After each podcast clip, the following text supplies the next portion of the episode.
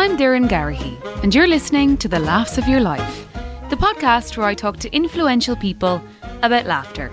From their first memories of laughter to feeling laughed at, to the moment where if they didn't laugh, they'd cry. We couldn't get to our families. All travel had been blocked. We're locked down in a city that's the epicenter of COVID in New York. Our lives have changed. And rather than cry, we sang some Johnny Logan, Niamh Kavanagh, and we laughed because we're really bad singers, some of us. Editor in chief of Glamour magazine and proud Cork woman, Samantha Barry, is my guest this week. She talks to me about her youth as an Irish triplet, how Johnny Logan came to the rescue during lockdown, and quite literally, living the dream. I hope you enjoy. Samantha Barry, you are extremely welcome to the laughs of your life. Thank you. I'm, al- I'm already laughing. We haven't even begun. I think it's just such a lovely topic. Yes, um, it's it's one I was inspired by through Desert Island Discs, um, and I just yeah inserted laughter into the mix, and here we are. Let's do this. I'm very excited. okay, well, look, actually, it's a funny one with you because I had asked you to be basically my first guest because I came up with the idea for the podcast. I knew I was going to be in New York for a few days in February 2019. And I just wanted to shoot my shot while I was over there. I was like, she's a cool gal. I reckon she has cool stories to tell. Why don't I ask her? But anyway, between the jigs and the reels, you were busy. You said yes. You were like, let's do this. But then I think the day you were free was the day I was mm. going home and it was kind of too tight with the flight or whatever. But here we are now. But you could have been my first guest, Sam. I know. I think February is always, first of all, thinking about February 2019 seems like a million worlds away from where we are now. And I know that month in particular, because it's a fashion week month, I'm probably running around like a lunatic all over New York. And of course, I wanted to do it, but obviously, time was not our, our friend. And, um, but here we are. We're doing it in, you know, in what are we in? Oh my God, October 2020. And it is a very different world we live in today extremely different. But we won't gonna, we're not going to talk about that. We're going to talk about happy and and uh, laughable things. Um, anyway, let's get into the, the very first question, Sam Barry. Your first memory of laughter? Uh, it's a really good question. I was thinking about it. Um, it's interesting because I think I am a middle child, right? So we, uh, I'm a middle child of like Irish triplets. My sister's a year and a half older. My brother's barely a year younger.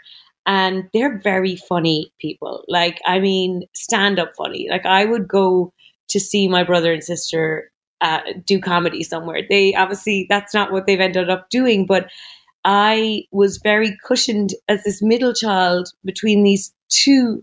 Honestly, some of the quick wittest, like the quickest wit people you've ever met in your life, and even now on WhatsApps, like I'll try to be earnest about something, and my brother and sister will come back in with just like the funniest little jabs, and they make me laugh. And I think I think that my earliest memory is probably my brother and sister making me laugh uncontrollably. And there is something, there's something about being a sibling and growing up in the same environment with the same parents, going through the same experiences. And that bonding makes that laughter even more pure. I'm sure other people don't find us funny at all, but we're funny to each other and we have, you know, even these in jokes the three of us still have that nobody else in the room will get, but we will get because we went through it together and we were kids together and we find even I mean I'm thinking about like the terrible names we used to call each other when we were younger. Like they, I have quite a round face, and for years it was just Moonface was my name for my sister and brother. And it's funny now I laugh about it, and every I I mean it's it's said with endearment and affection, um, uh, but they still make me laugh, and I think I think that type of humor, I've been thinking about it a lot. Like it can be, if it comes from the wrong mouth with the wrong intention, can be very hurtful and insulting. But it was always done from a place of love and humor with my siblings, and I think there's a difference there. Um, so yeah, I think my earliest laugh has to be laughing with them. I think but yeah, I those kind of insults. Those they can only come from a sibling's mouth. They're like they're the only ones, or maybe maybe a mom or dad, but I think it's it's mainly just siblings. Tell me about you, Sam, as a middle child was there any kind of a middle child uh, thing going on there, or do you always feel like an equal of of the two of the two other parts of the triplet uh, trilogy? Very interesting. I think we all have very different personalities, and I think out of the three of us, I am one hundred percent categorically the most extroverted, and they're probably more on the, you know, the introverted scale of, of, of, of, introvert versus extrovert. So I think maybe that's a middle child syndrome, like wanting attention and like, let me be jazz hands because I'm not the eldest and I'm not the youngest. So I'm going to like put on a play or be dramatic or, um, and I do think there's a little bit of middle child syndrome to that. My sister's got three kids, very close in age as well. And I was just talking to the, her middle child today, Oliver. Um, and I was like, "You and I are middle children," and he talked about it. We were he's six, and we were having a discussion about being middle children, and he was like, "Oh, you're the same as me," and he was telling me how he felt about being a middle child, and out of the mouth of a six year old was very interesting to hear that. But um, yeah, I'm sure I'm sure where your your your dynamic and your sibling and where you're placed is uh, definitely has a nature nurture um, implications on what kind of person you end up being. Are you where are you? What's your? I'm the, I'm I'm, I'm one of three, but I'm the baby. Oh yeah, you're spoiled. Yeah, you got you got a lot of love and attention. I mean, I'm I, am i am not gonna I'm not gonna deny it. Um, but I too I'm it's it's funny that you say that about you being the middle and the most extroverted. I think I am, am the most extroverted, but I again it is from a place of wanting attention, but more so um that I always wanted my older siblings to think I was cool. So I would do anything yeah. it took to, to be the, the mentor, you know, and make them laugh. Um, yeah. But yeah, I think I, I think three is a nice number. I'm happy to come from a fam of three. But I actually feel like Sam. I, I feel like I know your nieces and nephews. I see them so much on Instagram. oh, I love them so much. Oh, I love them so much. And also, my brother having two older sisters. Like, I don't know how he got through the world, but I honestly have never seen, seen a man more patient with women in my whole life. So I think that is down to the fact that he had two older sisters as well. Blessed is he amongst women. Okay, Sam, uh, the first time you felt laughed at. Oh my God, there's one, it sticks with me. And I don't think I'll ever not feel the shame and the embarrassment and the redness of, of this incident when I think back of it. I've kind of come to a place where I'm, I get a little angry about it. So, um, so it's first year of secondary school, and I am a little bit of a romantic, and I fall in love with a boy in my year. And what age are you in first year? Like 12, 13, maybe 13. And obviously, being very creative, I decide writing a love poem for him is the way forward, and obviously very conducive to what I want to be this burgeoning relationship with somebody that had curtains, very boy band look at the time, was in. and I wrote this love poem. Oh my good God, for this boy. And I showed another guy that I was friends with in, in first year, and he was like, Well, you have to show it. This is beautiful. Like, you need to show it to this boy.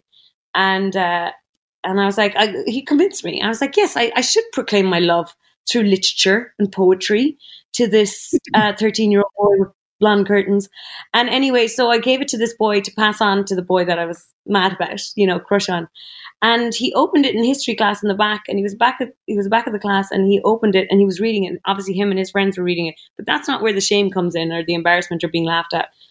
The history teacher at the time picked up the poem, read it out loud to the class, and then asked which girl in the class had read it, had um, no had had written it. Silence, tumbleweed, and I am like, I mean, I'm sweating into my school uniform. I've gone red. My you know friend sitting next to me knew exactly what was happening. And then the teacher recognized my handwriting which is kind of distinctive and called me out on it in front of the whole class. And i've never and obviously then everybody had a great laugh because they're 12 or 13 and anybody but yourself being the butt of the joke is hilarious. Um, and i've never i was so so upset by the whole thing. It really and i was really i, I it really stuck with me. It was very horrible. Um, and I think back about that and I was like, what? First of all, good on you, Samantha, 12, 13 year old Samantha with your creative poet, like love, um, proclamation. I've no embarrassment about that. But like what happened in the like, let me embarrass you in front of the whole class was, that was not nice. Oh, so that yeah, uh, that and it's God, that age as well. It's such a tender age for, for well, being mortified. Mortified, and um, I remember, do you know yeah. feeling where you're like your whole body? I don't I don't easily embarrass in any shape or form. I, I, and I, I, I would if people I think I would find it hard for people to laugh at me now and not laugh at myself. Like I'm very it's like water off a duck's back. But at that age, I remember and I don't I'm not somebody that goes red ever really like I don't get embarrassed and I don't blush, but I remember feeling not only purple but like just every ounce, every inch of my body was embarrassed and um upset with that people laughing at me. Tell me about you in school, Sam. Like, I mean, we'll, we'll talk about career and whatnot a, a little bit later on, I'm sure. But were you ambitious? Did you know exactly what you wanted to do? Or were you kind of just floating around and then one day it occurred to you, this is exactly what I want to do or where I want to go? I don't ever remember a time where I didn't want to be a journalist. And it took different forms, like pretending to be Anne Doyle to my family in the evening and being the anchor, mm-hmm. or doing like news reports of Italia 1990 as a really young child and like pretending I was the sports reporter on the field with Packie Bonner. Like I don't remember a time where I wasn't enamored and fascinated by the media and wanting to be a journalist or in the media of some kind and taking obviously different variations. But I was, I think I was, yeah, a little bit of a swat. Like I wasn't like, I was a swat that loved to cram for exams. And what I mean by that is like I'd be floating around and then it would be like a week out from the junior cert and I'd be like, oh no, I really need to get some my shit together. And um and so I also liked doing well in school and I think I think it's really important that there was at different stages of my life teachers that really like lifted me up and I remember one I brought on the late late as a surprise, you know, two years ago. Mrs. O'Sullivan, I, I had her when I was four, and I had her when I was like twelve, and she was she ran the drama department of my primary school, and she was one teacher that went out of her way to make me feel like I could be anything that I wanted to be. And there was another teacher that I remember getting my parents going in for a school report and they, they were saying she's very good at English. She should concentrate she should concentrate on that because she's it's where she excels. And you, I think, you know, as much as what your parents can do to lift you up at home, teachers are a really important part to that. And I think in school, for me, when there was validation from teachers, I always did try to do better. I always wanted to prove them right. And I think that is something that every kid should have. And it's really important. Um, uh, and having dedicated teachers that are investing in your children's life where they're like, you know what, you know what, they might not. PE wasn't my. I wasn't really good at sports. Like let's put it that way. Um, but she's really good at this, and I think she should concentrate on it, or you know, do more of that. I I think that's really important for people. Okay, Sam, the moment when if you didn't laugh, you'd cry. Oh, that's good. Okay. The moment if I didn't laugh, I'd cry. I think um, I honestly think there was a lot of those moments this year, and uh, I think that uh, all of our lives changed very dramatically. And I know that I'm somebody that gets a lot of energy from being in an office and being around my team and like going out to events and doing exciting things. And in March 13th, that all got taken away. And um, it was hard. Like it was absolutely hard. And I know I didn't. I mean, my health was fine, and you know, I have a nice apartment in New York, and I I could work from home, and I didn't lose my job. So I'm very grateful for all of those things. But it doesn't mean that it mm-hmm. wasn't a sad moment for me and my friends and other people. And I watched, and I remember being like, there was definitely moments, especially in the first eight nine weeks in New York, where I was like, this is really hard, and I might have to have a little cry. And then, you know, uh, instead, I would get on a phone call with girlfriends, or there was a tiny pod of us in New York that would see each other. And for some reason, and I don't know why, in the first couple of months of COVID, we went down this Eurovision rabbit hole. And whenever we'd see each other, we played so much Kavanagh and Johnny Logan. And it was the thing that like almost got us through the first 12 weeks of lockdown in New York was these moments of like singing along to in in your eyes or you know we went uh, we went deep down an irish eurovision rabbit hole. And it kind of still makes us laugh because we have some videos of us like singing along to those things. And I don't know why, but Eurovision took hold in our lockdown. And that was definitely a moment where all of us, independently, individually, or as groups, could be very sad. We couldn't get to our families. All travel had been blocked. We're locked down in a city that's the epicenter of COVID in New York. Our lives have changed. And rather than cry, we sang some Johnny Logan, Niamh Kavanagh, and we laughed because we're really bad singers, some of us. One night in particular, it got so weird, the rabbit hole that we've gone down. It was obviously the YouTube algorithm. We'd so we'd watch so much Johnny Logan, Niamh Kavanagh, that whatever came up next in the YouTube algorithm was Tommy Gorman's 21 minute interview with Roy Keane when he left Saipan. We sat down and watched the whole thing. We were like, this is gripping. I love it. I hope there was wine involved also. Obviously. Um, you mentioned there in New York, the epicenter and, and whatnot. Um, what was it like? Was it eerie? Because I think it's, I think almost, well, no, not anywhere in the world, but definitely in Ireland. Like, yes, it was terrible and, and still is kind of shit at the moment. But like, it didn't feel like the world came to a stop in lockdown. It kind of, it was okay. It was manageable. But I can't even, I, was there an eeriness about New York with how quiet it went?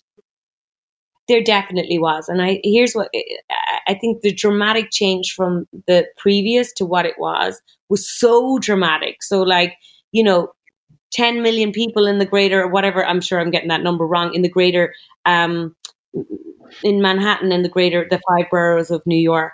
Like the amount of people that you're pushed up against in the subway of a given day, the amount of people you see in your interaction on the street, in offices, in going for coffee, all of that that stopped. And when I mean to say it stopped, it stopped dead. Like I would get up in the mornings, and this is how unsettling it was. I could hear the birds chirping on my street. And now you do not hear birds chirping on the streets of Manhattan. And because the cars had stopped, the only thing you really were hearing, especially for a lot, was sirens, and everybody was inside their house without, with, uh, with the exception of the like, you were one was getting to like you would get two weeks in, then you'd have to make an emergency masked up trip to Trader Joe's just to stock up on food again. Um, and that was it's it, that was unsettling. And I was talking to my parents in West Cork, who honestly have been social distancing their whole life, like they were made for this moment, and they were like, "No, like life's not any different, really, just the same." Just not seeing the grandkids for a little while and like their life really didn't oh. change. But if you're living in a city as dense and as crazy and as as as you know, it is the city that never sleeps. Well, it went to sleep for a little while because everybody was in, in, inside. And I think that difference was so dramatic that for those people, and I imagine in the Londons and other places, and even like Dublin, when you take all of that away immediately, it becomes a different experience. But yeah, I, I can't imagine it being any more per, any more pronounced than a city like New York. Yes, I can only imagine. Um, Okay, Sam, your no laughing matter moment in life. Um, and I'm bringing it back to this year, and I'm, I'm probably going to give you uh, like a couple of other examples. But I think we just announced the Glamour Women of the Year, and we I wrote the cover story for the sixth one, which was really every woman that got through this year. And I think the no laughing matter for me was this year is that there have been women in my life that have lost loved ones, whether it's mothers or my aunt died at the start of COVID and I really like in the middle of COVID and I really wanted to go home and comfort my dad and that was all taken away and I think um I think there's been moments this year for everybody, especially those that have lost people in this way that they can't grieve normally. And I wrote about it in the cover was that that's there's no laughing matter in that. And I think um, I'm a very empathetic person, and when those people that close to me are are going through loss, um, it's you know it's really hard and i think there is no place for laughter there. It's just to be listening to people and being there and supporting them and you know um so i think anybody including myself that have, have had people that have you know died during this year that's there's no laughing matter and also one of the things i've talked a lot about and it's not something that has affected me personally but a lot of people around me we've done a lot of glamour around um, fertility, IVF, miscarriage. And the amount of women in Ireland, in London, in in New York that silently and secretly go through these struggles are it's phenomenal. And as the editor at Glamour, I get to hear a lot of those stories, and also as you know a, a friend to, to some people to hear those stories firsthand.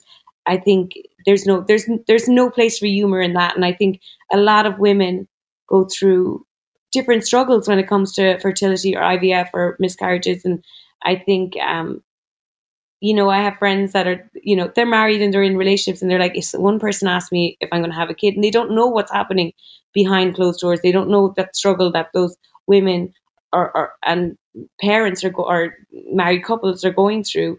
I think people need to be very it's not a laughing matter to um to keep asking people about where they are in the baby train because I know a glamour from all of the women that I talk to in terms of that write stories for us or pitch us stories, how widespread there is so much hurt and loss and struggle in that for, for women.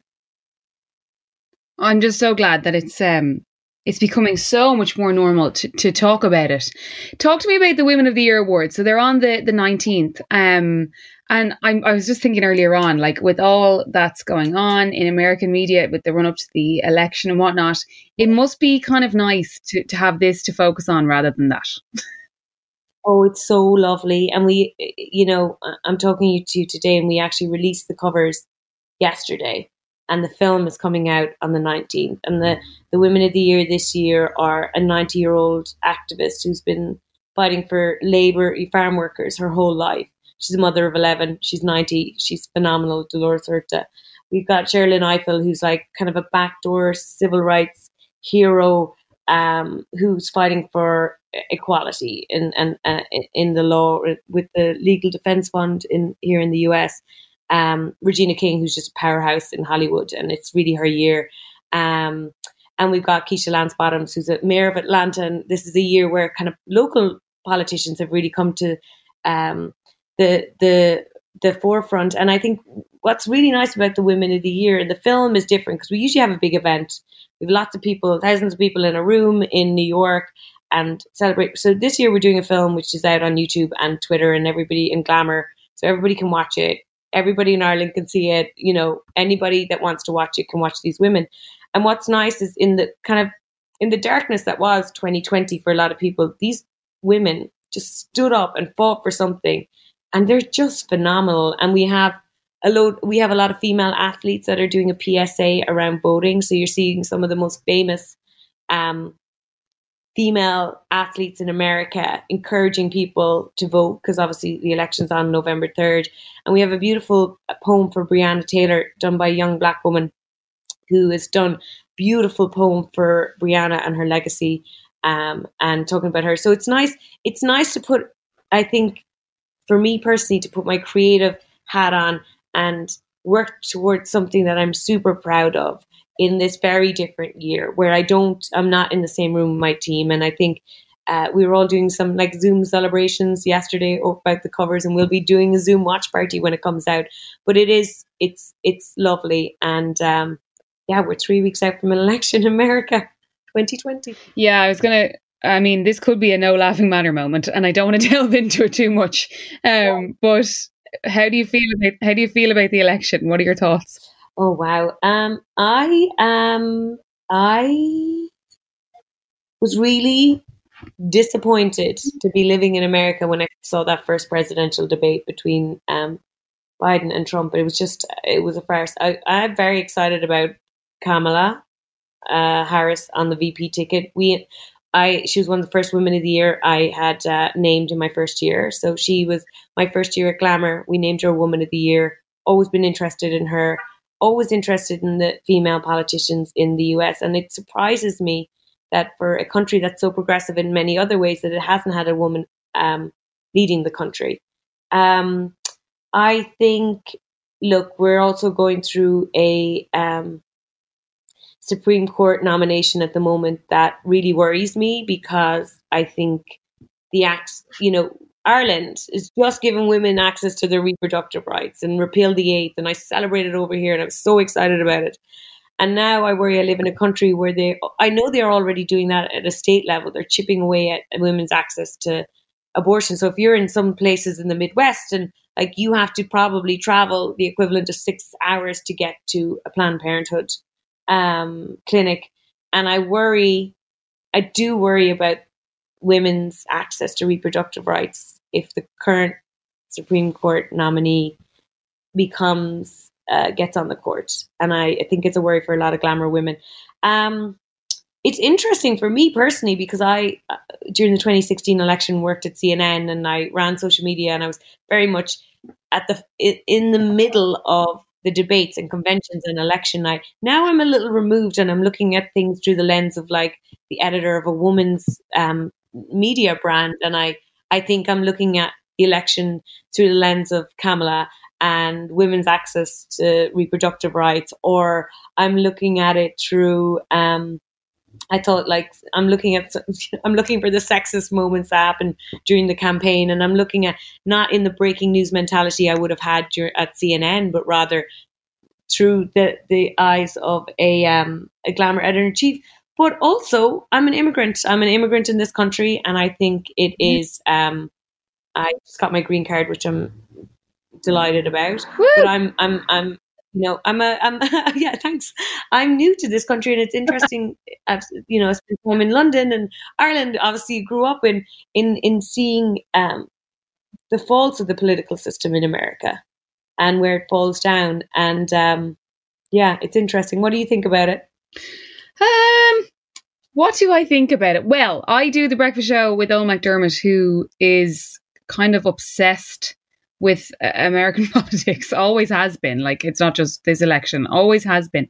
So, I, in my own mind, I kind of go, you know what? I'm going to let Eoin worry about it. If there's anything I need to know, he can fill me in. But I'm going to stick to just memes and uh, and uh, and gossip. So, so you know, balance is key, Sam. Balance is key.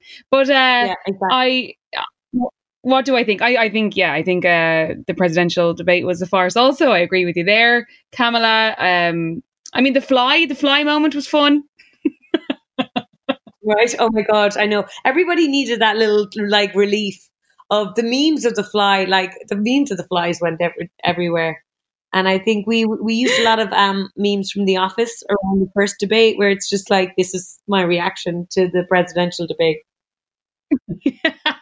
I saw a, tweet the other day that was like, "Oh, it's so annoying. Halloween is cancelled. I would have dressed up as a sexy fly." It was actually James Kavanagh, who's well, big here in Ireland on social media. I heard this like sexy sanitizer is, is the, um, one of the Halloween costumes that are is all the rage at the moment. I don't know what that looks like.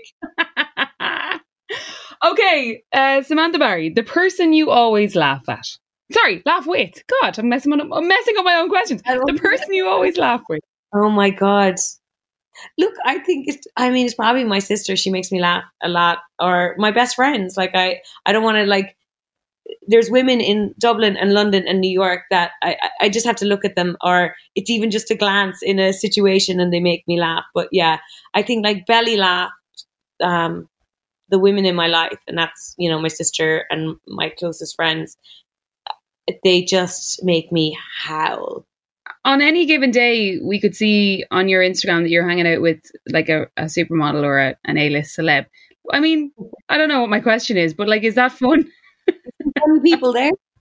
I know. Actually, one of the one of the people I just spent some time with, um, and I absolutely love her. And I met her because she was the Glamour Woman of the Year. She hosted it, the summit last year. Is Nasim Pedrad, and she was on SNL for five seasons. Uh, she was on New Girl. She's written her own new show now, um, uh, where she plays a.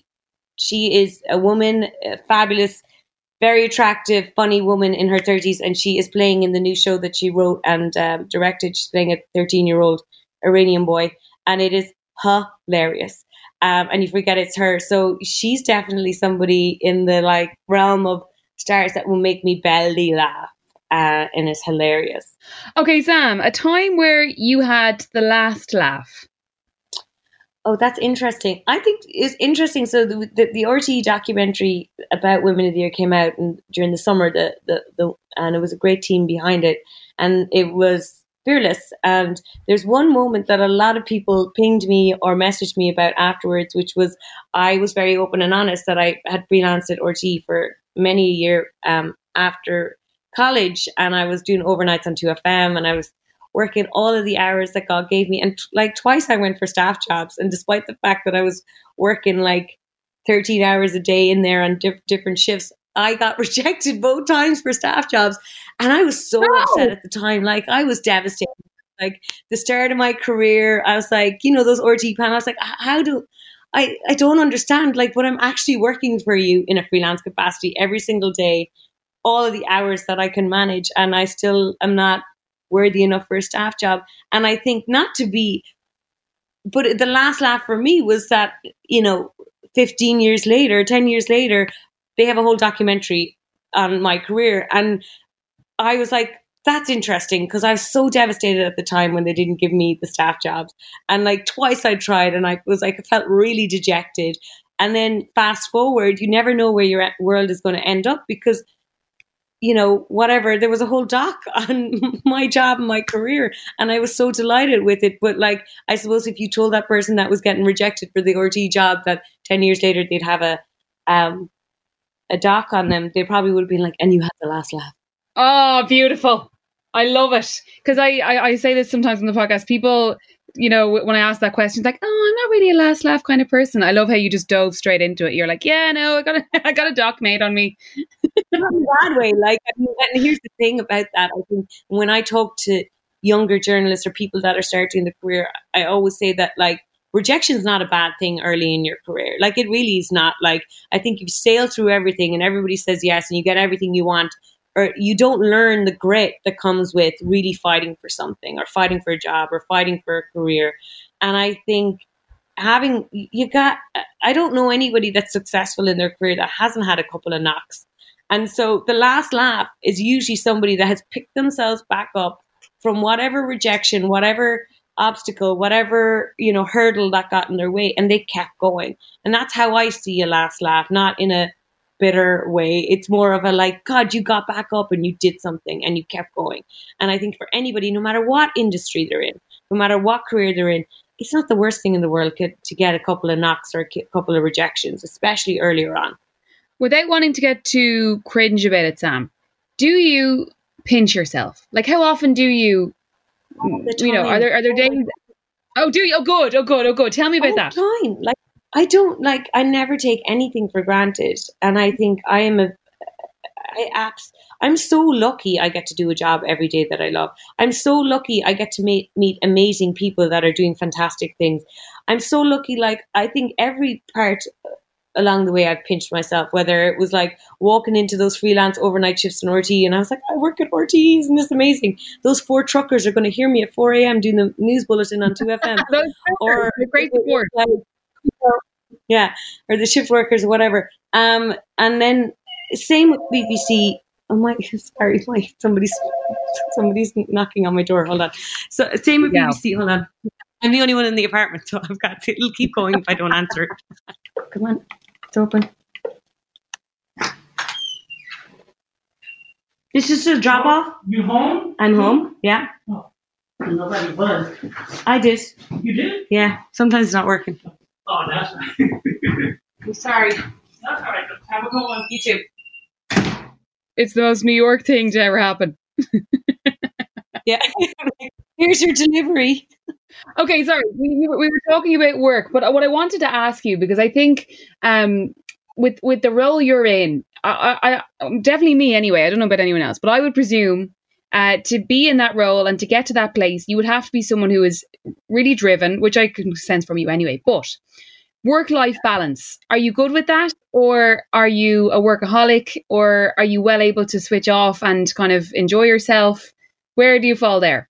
Um, I I am definitely driven, and I think one of the things that I've completely leaned into is, you know, I don't think people should have false modesty about their ambition or their drive or their um, intelligence or their ability or their creativity. Because I think you, you, the last person in the world that should be um, self-deprecating your career is yourself like or taking you back so like lean if you're good at something lean into it and be driven by it and be and being ambitious absolutely acceptable um and should be applauded um work life balance oh sometimes i'm good at it and then other times i'm not like i there's definitely those pockets of the year like when you first came to new york where i was like i'll definitely get everything done and it's just those days end up being 15 16 hour days and you're just like no Um, but I am very good at taking stock. Like what I won't do is let that work life balance bleed bleed into like a three or four month period. I know that there's certain blocks of the year where I'll be very busy. I know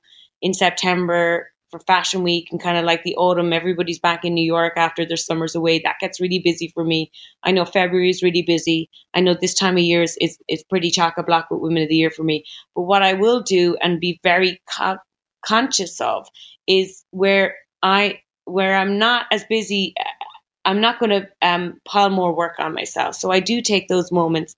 It's been different this year, but those moments of like, I'm going to take, I'm going to be European in my holidays. I'm going to take a couple of weeks off, which is a very non New York thing to do. But I'm like, I'm taking three weeks off. I'm going to Europe.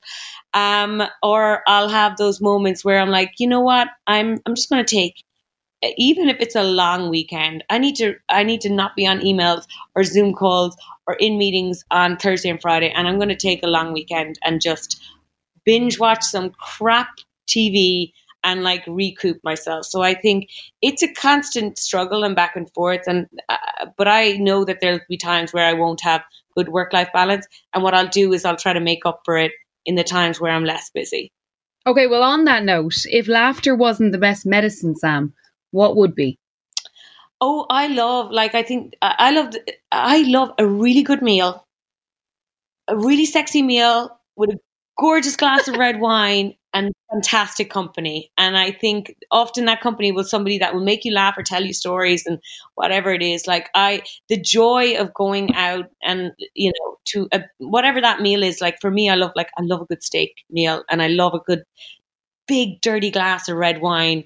That's like got so much body in it. It's walking down a catwalk, like it's beautiful, and then just really good company. And I think that is just like that makes me so happy and it's not i'm not a i'm not a person that like i don't get joy out of necessarily uh, things i get joy out of experiences and i think that's my medicine I've never heard of a meal being described as sexy, but I knew exactly what you meant. I literally visualized a steak and a glass of red. swear to God.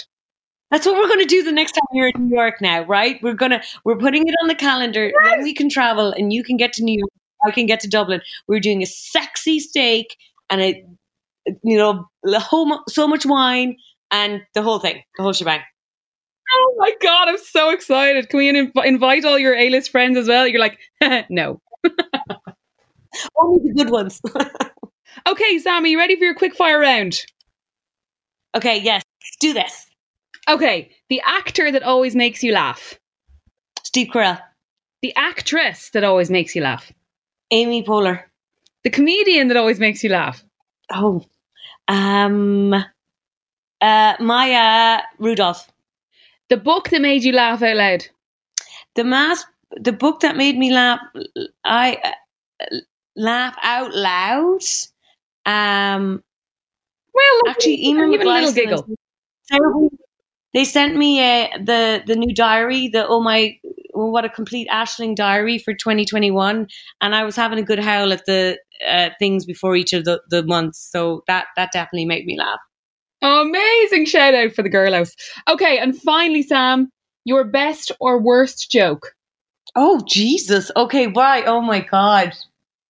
I don't know if I know like jokes like that. Hold on, hold on. Now I'm being put under pressure. You Do I know any jokes? They they've definitely told you jokes that you have in your back pocket. Uh I don't yeah, but I a joke to me is more a story, and that might be a whole other podcast. Um oh Jesus, I don't know. Wait, I'm just I'm absolutely blanking on anything that's radio appropriate. Um Oh my god! It's a you tell me one. It, it, it, the AI rules don't count. You can it can be dirty, whatever you like. I'll get, I'll get into trouble. Um, uh, what is the last good joke? Oh my god, I don't know. Do you tell jokes like that, like one-liners? I don't know. Um, this is you. Oh my god! Now you really stumped me. Now they're going to be like, she is the most unfunny person. She couldn't even talk tell one. I, if I if I told you this happens to ninety percent of my guests, I like you. You like, better oh believe it. Okay, hold on two seconds. Google joke. joke. hold on. Best joke, short, short joke. Okay, hold on, hold on. Um, let's see what Google's telling us. Okay, wait, wait, wait, wait. Are you ready? Okay. Did you know? And this is really important as an editor. Actually, I invented a new word. Go on. It's plagiarism. plagiarism. Do you get it? No. Okay. I don't on. get okay, I got another one. You ready? Like the word is plagiarism, but it's a word already in. Anyway, that's it. We're- went too meta with that one. Um, Reader's Digest, Google jokes are not my friend. Hold on. Let me go back and let's see. Wait, wait, wait, wait. Let's see. I want to see what else we got. Okay. okay. Short jokes. I don't remember. Why, why has Reader's Digest got all the short jokes? Hold on. Okay, okay, ready? How do you throw a space party? How? You plan it. You plan it. Ah, excellent. Oh my god, we got there in the end. He's not bad. Don't tell anyone I got it from Google. We'll just do some some some uh, editing there and be like, just keep came up with that completely by yourself. That was amazing. Samantha Barry, I know this is a mega busy week for you with the Women of the Year award, so I can't thank you enough for taking the time to chat to me and sharing with me the laughs of your life. Thank you so much. So lovely to talk to you. Thank you for listening to The Laughs of Your Life with Samantha Barry. I hope you enjoyed. Loads of more great episodes to come this season, so don't forget to like, subscribe, rate, review, and all those other things. This podcast is brought to you by Collaborative Studios.